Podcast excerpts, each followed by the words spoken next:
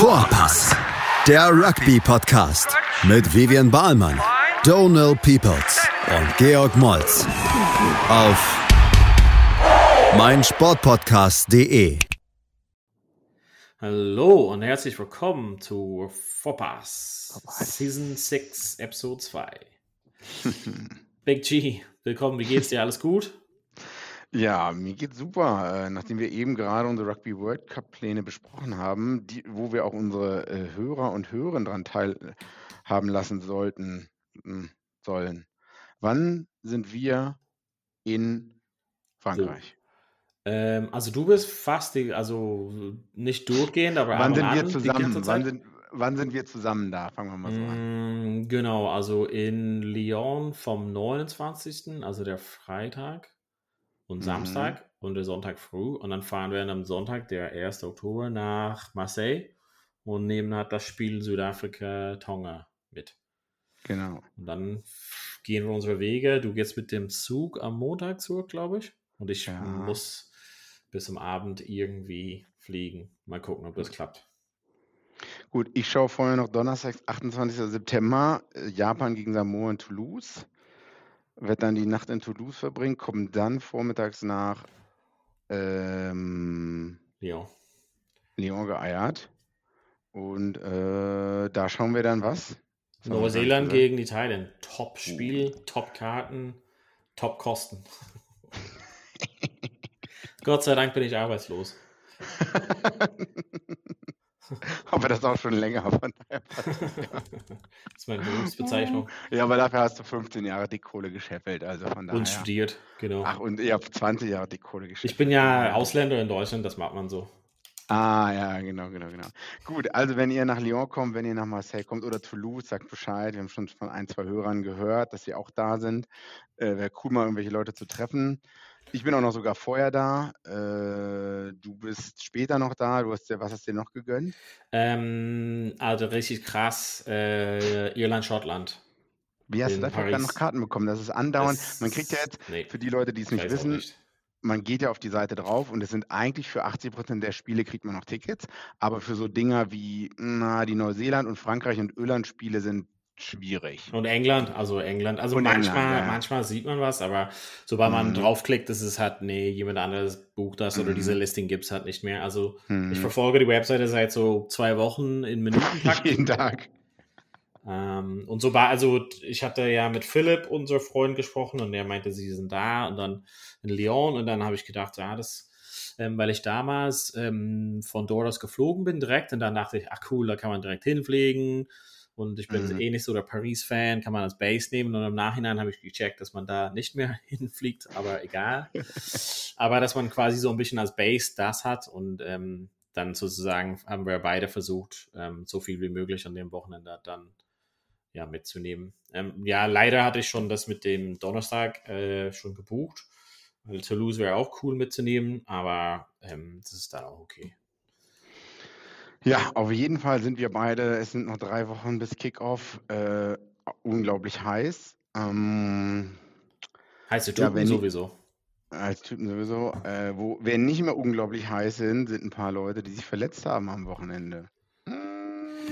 Ja, der große News, der, der reinkommt im Kader, ein bisschen unerwartet, ähm, falls ihr es nicht gehört habt. Mitchell bei England. Boom! Nein, Intermark ist raus. Klar. Die Starting Nummer 10 seit, äh, was weiß ich nicht, wie viel Spielen gestartet. Ich glaube, seit den Six Nations 2022. Ist, spielt ja auch zusammen äh, mit der neuen in Toulouse. Und wer wird ihn jetzt ersetzen? Jelly Bear. Jardy Bear. Bordeaux hat wahrscheinlich 20, 30 Spiele für Frankreich bisher gemacht. Ich behaupte mal die meisten von der Bank. Äh, hat auch für Frankreich U20, glaube ich, drei Spiele Ja. gemacht. Ja, das ist halt ein Riesen, naja, weiß ich nicht. Also hat schon, äh, hat schon Auswirkungen, denke ich. Ne? Das ist halt einer der Top, neben Südafrika, da reden wir vielleicht gleich noch drüber, äh, die nächste Mannschaft, die ihre Starting 10 oder auch sehr gute 10 verliert. Ich würde halt, also da du es halt mit Südafrika erwähnst, ich würde halt natürlich sagen, Intermark zu verlieren ist, will ich halt nicht ähm, ja, in Frage stellen. Das ist halt schon, der wäre safe gesetzt als Starter. Ja. Aber der Drop-Off dazu ist meiner Meinung nach nicht so riesengroß, so äh, Jelly Bear. Ähm, aber und ähm, indem das Dupont viel von dem Spiel leitet, auch ist sozusagen irgendwie, glaube ich mal, da trotzdem würde ich halt sagen, also ein Riesenverlust, aber für das gesamte Team nicht so.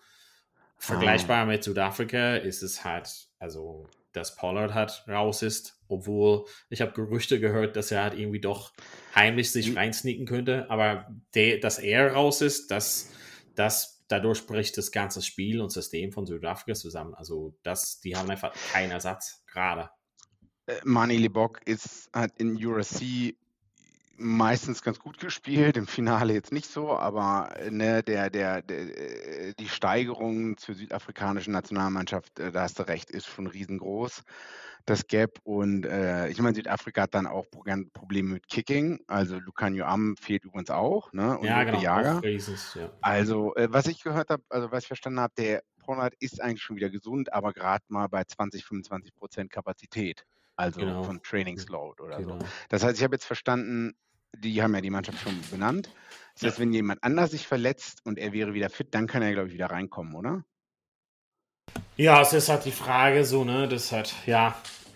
Na, also theoretisch und so ein bisschen, also so ein bisschen wie Vitalik letztes Mal und dieses Mal verletzt, aber die nehmen ihn quasi zu sagen halt mit. Ähm, mhm. Ähm, die hier ist es in dem Fall, dass genau, es müsste sich jemand offiziell natürlich verletzen, um ersetzt zu werden. Aber wenn man Niederbauer ähm, jetzt äh, so interpretiert, hat er gesagt, dass er, sage ich mal, genau bei der Belastung hat nicht noch nicht sozusagen ganz belastbar ist und die Gefahr wäre, dass wenn man ihn jetzt zu viel mhm, belastet, dass mhm. er einfach so eine Wiederverletzung beziehungsweise einfach nicht so ganz fit ist. Und ich meine, die ähm, wirklich äh, entscheidenden Spiele, also wenn man davon ausgeht, dass, sagen wir es mal, dass Südafrika aus der Gruppenphase rauskommt, dann wäre es halt Anfang Oktober ähm, das ist halt so ungefähr sechs Wochen. Ähm, ich weiß halt nicht mehr, was für eine Verletzung er hatte, aber ich weiß, dass er auf jeden Fall jetzt in den letzten Jahren mehrere Verletzungen hatte. Das haben sich angehäuft, ähm, weil er auch ähm, bei Leicester dann auch äh, am Anfang der Saison verletzt war, etc. Ja. Ähm, das ist halt so die Frage, ähm, ob die sozusagen ohne ihn durch die Gruppenphasen kommen und vielleicht, dass er reinkommen könnte zum ja, wirklich Entscheidungsspiele, Viertelfinale und solches. Äh, das hat einfach ein bisschen Frage, ob man jemanden so reinwerfen kann ohne Spielepraxis und wirklich vielleicht noch nicht so ganz ähm, auf der ja, Fitness-Level. Ähm, wir wissen aber nicht genau, also das hast du auch richtig gesagt. Nina Barra hat gesagt, so irgendwie bei 25 Prozent ähm, Training mhm. oder Belastung ähm, genau, aber für mich äh, ist es halt so einfach, wenn ich jetzt gucke, wie 2019 das Spielsystem von Südafrika aufgebaut war, ähm, hat er eine echt entscheidende Rolle gehabt. Und genau, das ist ohne erwähnen, dass Lacanio Arm auch raus ist. Also das sind zwei äh, absolute Schlüsselspieler für mich. Ähm, und, sorry, wo ich gerade anhacke, Ciacolisi ist verletzt gewesen seit April, hat sich im Shark-Spiel verletzt. Ich weiß nicht, ob, ob Achilles oder Knie oder so. Der kommt jetzt auch erst wieder zurück. Ja. Also der hat jetzt auch schon vier, fünf Monate keine Spiele mehr gespielt und auch gerade mal Reha und so weiter und so fort. Ne? Aber angeblich, ich weiß halt nicht, was man halt glauben kann. Also angeblich ist er halt mehr oder weniger halt ready und die haben ja Spieler, wo er sich ein bisschen wie bei Sexton vielleicht ein bisschen in dem Lauf dann Spielepraxis hat, ähm, etablieren kann, ist natürlich von der Verletzung zurückzukommen nicht absolut optimal, aber mhm. als zum Beispiel der Jäger ist auch raus, hast du auch gesagt, ähm, das ist aber für mich jemand, den der hat gut ersetzen können, mit Snyman mhm. zum Beispiel, ähm, genau, müssen wir halt mal sehen, aber ich finde Paula, also von allen denen, die jetzt komplett raus sind, also Van Portlich für England, ist raus ähm, und Intermac und Pollard Arm und der Jäger. Also wissen wir erstmal so. Würde ich auch sagen, dass Pollard der, der am entscheidendsten ist für, für die Mannschaft, in dem er ist. Ja, ja. Ähm, Südafrika hat noch zwei Spiele, die auch nicht unerheblich sind. Vorbereitungsspiele erstmal gegen Wales, die super fit scheint zu sein scheinen. Ähm, also Conditioning ist da wirklich dank Gatland nach oben gegangen. Und dann spielt Südafrika nochmal in Twickenham gegen Neuseeland. Und zwar am 25. August, wo der G-Train auch da sein wird. Stimmt. Ähm, Äh, ich bin gespannt, welche Mannschaft da dann aufgestellt wird. Ne? Wann ist das? 25. August, hast du gesagt? Das ist ein Freitag. Wow, das ist ganz nah. Das ist in anderthalb Wochen. Genau, aber wie gesagt, Südafrika hat noch zwei taffe Spiele. Äh, mal sehen, welche Mannschaften da ähm, aufgeboten werden. Wie gesagt, ja gut, Frankreich haben wir drüber geredet. Ich glaube, der eine Prop ist übrigens auch raus für sechs Wochen und wird den Anfang verpassen, ne? Baye? Bei? Cyril Bay? Oh, krass, Mhm. das ich nicht mitbekommen. Ja, hat auch, äh, also soll dann wieder fit sein, aber wird vielleicht den Auftakt verpassen. Achso. Ja. Ja, Frankreich hat sich noch dank Ramos den Sieg weggesneakt Ja, am Wochenende. Zu Hause in Saint-Étienne anscheinend recht warmes Wetter, auch äh, hitzige Atmosphäre, wo man schon Vorgeschmack bekommen hat äh, auf äh, die WM. ja. Schottland, ich weiß nicht, wa- was war 27-10 lag man zurück, dann kam man wieder und dann hat Ramos noch einen äh, Straftritt verwandelt zum Sieg letztendlich. Genau. Nice. Äh, aber davon hast du nichts gesehen, oder? Ähm, habe auch nur die ähm, Zusammenfassung gesehen und ähm, genau, also ich fand das ziemlich krass, beziehungsweise wie Schottland jetzt ähm, ja ein bisschen unleashed spielt hat, so irgendwie diese Finn Russell-Style, das, also ob das irgendwie in der WM auch so sein wird, aber letztes Mal bei der WM waren die so ein bisschen eingeschränkt, würde ich mal sagen. Ähm, aber jetzt habe ich das Gefühl, dass sie ein bisschen offener spielen dürfen. Ähm, viel mehr ist von Finn Rosso so drumherum gebaut. Die haben von den Six Nations schon einen guten Basis von Positions- äh, beziehungsweise ja, Harmonie in verschiedenen äh, Positionen. Mhm. Und ich glaube, mit Kinghorn da als Schluss ist auch relativ gefährlich und natürlich hat er Townsend ihn oft als Zehner auch gesehen, eingesetzt. Ich finde, das bietet auch so eine andere Möglichkeit, also oder unterschiedlichen Möglichkeiten ähm, die Mannschaft. Und es ist jetzt so ein bisschen die Frage, Disziplin, ob sie das hochhalten können. Ähm, weil wenn die wirklich im Angriff sind, dann haben wir echt sehr, sehr starke Dinge gesehen. Mhm. Ähm, ich würde trotzdem halt auch sagen, Disziplin ist jetzt so ein bisschen die Sache bei denen. Das müsste man ein bisschen ja, im Griff halten. So wie viele Straftritte man hat, weggibt und ähm, also quasi warum die Straftritte weggegeben werden. Aber vom, vom Angriffsspiel extrem stark, würde ich auch sagen. Und ähm, genau, die sind, als Schottland ist eine Gruppe mit Südafrika und Irland und waren letztes Jahr in der Gruppe mit Irland und äh, Japan und sind natürlich ohne relativ, also ohne groß was gemacht zu haben, ähm, ausgestiegen. Und ich glaube, viele Leute da, das wird halt schon tief sitzen, ähm, dieses Trauer von vor vier Jahren. Und ich glaube, die sehen sich halt nicht so weit weg von Irland und Südafrika. Und mit diesen Ja. Nachrichten von Südafrika vielleicht verstärkt sozusagen. Ähm, wie gesagt, ist halt so ein bisschen Disziplinsache. Also normalerweise gegen Südafrika darf man halt nicht so viele Straftritte weggeben, weil die kicken die wirklich 100% zum Goal immer. Ähm, jetzt ist es so, so ein bisschen eine Sache, wie wir am Anfang angeschnitten oder an, angeteasert haben. Ähm, wenn Pollard nicht da ist, Libok und Willemser vielleicht nicht die stärksten Kickers zum Goal alle Zeiten. Ähm, genau, aber so Preview Schottland würde ich mal sagen, Angriff extrem stark, Verteidigung not bad. Ähm, und Disziplin ist einfach so ein bisschen die Frage. Und das, wie du halt gesagt hast, Hit- und ich glaube, Ballhandling Skills und Power der äh, Tide 5 ist auch noch. Also ich habe gesehen, hier Skuman, äh, Skuman oder wie auch immer der heißt. Also ein, zwei Bälle haben halt die Forwards ver- vertändelt. Äh, ja, und ist die Frage, wie viel Bums die haben gegen Südafrika. Andererseits super starke Backrow, wenn die alle fit sind. Dempsey, Ritchie, Darge, ähm, Riesenfan. Also ich, Südafrika, Schottland versuche ich auch noch vielleicht sogar Tickets zu bekommen. Ähm, ich weiß gerade nicht, wann das Spiel ist. Weißt du das? äh, schaue ich nebenbei. Ich habe es gerade vor mir, aber ich finde das Spiel nicht. Ah, 10. September in Marseille.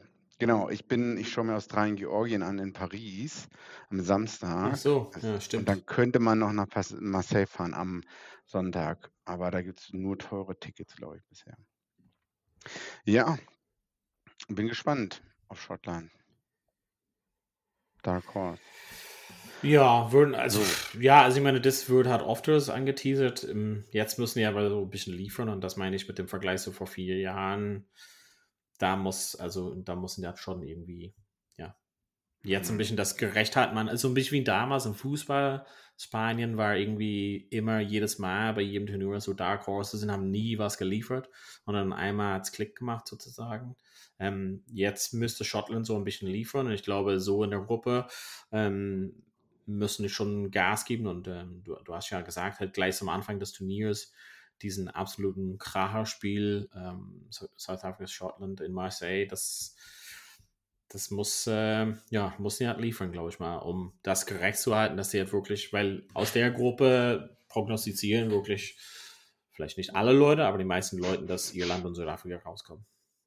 Ja. Und für 240 Euro ist dir das Ticket zu teuer, sagst du? Ja, aber wenn, dann muss ich auch für äh, die Freundin das mitkaufen. Ne? Also ich muss immer zwei Tickets dann kaufen in der Woche. Verstehe. So, kurze Pause und dann. Ähm, dann geht's weiter. Du musst noch über England, England und das Australien. Äh, geile rote Karte. Mhm, ja. Bis gleich bei Fox. Hey, Malte Asmus von meinsportpodcast.de hier. Ab März geht's weiter mit unseren 100 Fußballlegenden. Staffel 4 bereits. Freut euch auf Zlatan Ibrahimovic, Michel Platini, Cesar Luis Minotti, Paolo Maldini, um nur mal vier zu nennen. Und bis wir mit der vierten Staffel kommen, hört doch einfach noch mal rein in die bisherigen drei Staffeln. Ronaldinho, Sepp Meyer, Gary Lineker, Lothar Matthäus und viele weitere warten da auf euch. 100 Fußballlegenden. Jetzt. Überall, wo es Podcasts gibt. So, herzlich willkommen zurück. Wir haben ganz lange über Frankreich und Schottland äh, gesprochen. Was ist bei England und Wales passiert? Big G. Wo fangen wir da an? Äh, recht langweilige erste Halbzeit, soweit ich das beurteilen konnte. Äh, Wales hätte gewinnen müssen. England hat am Ende gewonnen mit 12 oder 13 Spielern auf dem Platz, weil sie, ich glaube, eine, von einer Maul einen Versuch erzielt haben. Ja. Äh, der arme Jack van Portfleet, der wahrscheinlich die Start 9 gewesen wäre. Ja, safe. Hat sich verletzt und ist raus aus der Weltmeisterschaft. Dafür kommt Alex Mitchell rein, der eigentlich schon rausgeflogen ist aus dem Squad, weil er also je nachdem, welches Newspaper und welche Zeitung man liest. Manche, die BBC sagt, er ist ähm, vom Squad rausgeflogen wegen seinem Lack of Game Management. Mhm. Aber Guardian Rugby hat gesagt, oh, das eigentlich eine mega Überraschung war, dass er rausgeflogen ist. Naja, jetzt ist halt die Frage, jetzt wird wahrscheinlich mhm. Ben Youngs als Testveteran mit 100, weiß nicht, wie viele Spiele der hat. Vierte WM, oder? Ist das richtig, glaube ich auch? Dritte oder vierte WM, ein, zwei Lions-Tours, Touren, Touren, äh, obwohl er eine ausgelassen hat, glaube ich, wegen seines Bruders, wegen, also wegen nee. der Erkrankung der Frau des Bruders oder so. Äh, ja, genau. Ähm, naja, ich glaube, also an was ich mich von den Six Nations erinnere, ist, dass er ein bisschen langsam war und nicht mehr so ganz 100% akkurat ist im Vergleich zu beispielsweise Aaron Smith, Neuseeland, der halt immer noch anscheinend Top-Notch Game hat. Ja, Ben Youngs. Äh, und jetzt kommt ja auch noch dazu, weiß nicht, können wir jetzt gleich drüber reden, High Shot und Farrell, rote Karte. Ja. Der wird den Anfang wahrscheinlich schon vermissen, der WM. Für die, die es nicht mitbekommen haben, ähm, du hast es gesehen, oder? Ja, also. also den High Shot. Ja, natürlich. Ähm, also, dass er dafür Rot bekommt, ja, aber ich meine, er hat viel schlimmere Sachen bekommen und nichts bekommen. Aber, ja. ja, aber jetzt ändert sich so ein bisschen das Pendel schlägt in die andere Richtung vielleicht aus. Davor, ich glaube, es war ja die dritte gelbe Karte dann für England. Davor gab es schon zwei gelbe Karten. Einmal Alice Gensch wegen wiederholter Infringements am, im Scrum, glaube ich. Und dann gab es eine gelbe für äh, Freddie Stewart wegen ja. Tackle in the Air, was ja. auch schon borderline rot war äh, wäre Josh Adams auf, seine, auf seinem Kopf gelandet vielleicht oder so. Und dann gab es halt diesen Highshot von Tech, äh, Farrell. Man sieht halt ganz deutlich, dass der wirklich gar nicht runtergeht mit den Hüften oder den Knien, obwohl ja. er Zeit gehabt hätte. Ja. Bin ich der Meinung. Also er stand halt sehr lange da und dann kam halt der walisische Spieler angelaufen. Ähm, man hätte halt einfach nur mit den Schultern runtergehen, äh, mit den, mit den Hüften halt 10, 20 Zentimeter runtergehen müssen. Ähm, und hat dafür Geld bekommen und dann in diesem Bunkersystem rot. Und ich glaube, dieses Bunkersystem, darüber haben wir schon hier vor ein, zwei Jahren geredet, das wird es, glaube ich, nicht bei der WM geben, oder? Doch, gibt's. Echt? Safe. Ah, Ich dachte, das wäre jetzt nur hier äh, ein Test oder so. Auf jeden Nee. Fall war es die erste rote Karte. Er hat gelb bekommen, saß dann da mit den zwei anderen Spielern äh, und äh, dann wurde das dann nachträglich innerhalb dieser acht Minuten Frist auf Rot nach oben korrigiert. Was, glaube ich, für den Gameflow super ist, oder? Ja, genau. Und ähm, dann auch so ein bisschen wie die Erklärung hat dazu. Ich bin mal, also ich weiß nicht, ich glaube so, dass er schon, ähm, Owen Farrell hat bisher irgendwie immer, keine Ahnung, mega krass disziplinärische Sachen, aber irgendwie nie was dafür bekommen groß. Mhm. Also kann ich mir vorstellen, dass er irgendwie mit Tackle School und äh, How to Play Rugby und Not Kill People ähm, doch irgendwie für Argentinien, England vielleicht zur Verfügung steht. Meinst du? Ich weiß halt nicht. Bisher gab es so oft so Sachen, ne? Ja, ja, natürlich. Äh, aber jetzt äh, ist es denn nicht so, Highshot, rote Karte, ist es dann vier oder sechs Spiele eigentlich automatische Sperre und dann kommt diese Mitigation, aber die Mitigation kann ja eigentlich gar nicht mehr sein. Äh, halt. Ja, aber ähm, also guck mal, Good Behavior, Acceptance for Wrongdoing und dann kriegt er halt null Sperren oder sowas. Also ist bisher, also ich bin da, keine Ahnung, also ich glaube, guck mal, also äh, Saxon kriegt sechs, äh, sechs Spieltage irgendwie Sperre, reduziert durch, keine Ahnung, whatever, auf drei. Und mhm. Farrell wird, keine Ahnung, zehn reduziert auf eins bekommen oder sowas. Ja, jetzt bist du natürlich ein bisschen hier äh, negativ biased gegenüber englischen äh. Spielern wahrscheinlich. Me? Ne? No way. Also, Irland, also das nächste Spiel wäre Irland-England in Dublin. Das heißt ein Testspiel. Danach spielt England nochmal zu Hause gegen Fiji, Twickenham. Das heißt zwei Spiele und dann wäre, glaube ich, schon das Spiel gegen Argentinien, was er verpasst. Ja, ich glaube, ohne, also Spaß beiseite würde er halt schon von, also die werden halt schon ohne ihn planen für Argentinien gegen, ähm, gegen England und ich das ist so schon gespannt. interessant, weil dann 9 und 10 komplett neu und die werden halt safe mit Forward starten dann Vor zehn. vor die ja. Jungs. Ich meine, das ist schon Back to the Future ein bisschen, aber ja. Kennen sich aus Leicester-Zeiten, aber ich meine, ja, Ford hat am Ende des Spiels, glaube ich, noch ganz gut, glaube ich, ganz gut gespielt, aber ja, wie du sagst, Back to the Future. Ma oder, oder man startet dann mit Smith an 10. Ne, über den hat man jetzt. Ja, also man könnte halt zum Beispiel, wenn man dann auf Smith setzt, dann könnte mit Tulagi und Lawrence zum Beispiel einfach so ein Brecher-Mittelfeld halt aufbauen. Hm, Ähm, genau. Also wahrscheinlich werden die jetzt so oder so anfangen, oder? Also irgendwie Lawrence und Tuolagi zusammen. Also werden wir halt mal, wir müssen mal ein paar Preview, Preview-Podcasts organisieren, können wir in die Tiefe gehen, aber auf jeden Fall Unfall, rote Karte, stellt seine ähm, Teilnahme an der Weltmeisterschaft äh, nicht komplett in Frage, aber auf jeden Fall, dass er halt in der hm. Gruppenphase ein bisschen äh, aussetzen sein da äh, werdet, ähm, wird. Hm, ja, ähm, sonst zu dem Spiel, also ich meine, nachdem äh, Wales. Wales in England ähm, davor irgendwie relativ eindeutig Wales war und ähm, ist es jetzt ein bisschen komisch, dass sie zu 12 gespielt haben und dann irgendwie dann verloren haben am Ende? Hm. Du meinst gewonnen, also. Ja, nee, also dass Wales gegen 12, also 15 gegen 12 gespielt so. haben und dann verloren haben. Ja, ich glaube, Warren Gatland hat auch gesagt, er war richtig sauer und dass man das Spiel, so ein Spiel dann eigentlich gewinnen muss, sage ich mal so. Äh, also der hat Namen, waren auf dem Teamsheet oder haben gespielt, wir haben noch nie gehört. Muss ich erstmal alle googeln.